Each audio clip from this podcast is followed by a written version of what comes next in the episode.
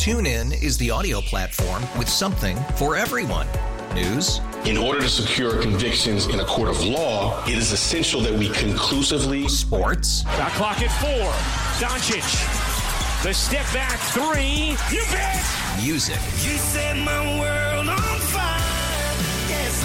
And even podcasts. Whatever you love, hear it right here on TuneIn. Go to tunein.com or download the TuneIn app to start listening. Odyssey celebrates the class of 2024, brought to you by T Mobile. You can count on T Mobile to help you stay connected on America's largest 5G network. Brian, we're two weeks removed from that big snowstorm, and now we're having warmer temperatures, and that usually is the recipe for potholes.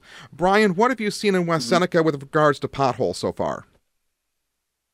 Um, there's definitely some some potholes that are, are starting to pop up. Um, you know, that's problematic for when you get those crazy storms. Um, you get the deep freeze and then the thawing.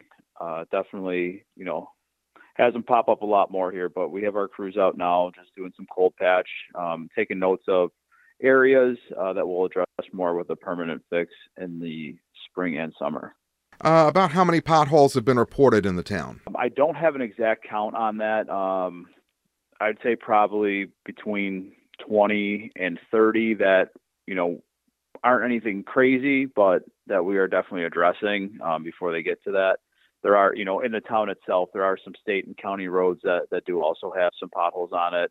And we work closely with, with those agencies to get those taken care of or, or help out as needed. But I'd say altogether between town, state, county, you know, right now there's between 30 and 50 that we're, uh, we're addressing how deep, uh, how uh, serious could these potholes be to drivers who end up uh, unfortunately driving over them? It, that all depends on it, it varies. Um, the the ones that we have noticed, you know, on, on our town roads, obviously the the traffic volume isn't as high as some of the state and county roads, so they're not as bad. Um, but some of the state ones we we've noticed that we're we're pretty aggressive. There are some, you know, deeper potholes on some of the state and county roads that are you know, a little bit more heavily uh, traveled.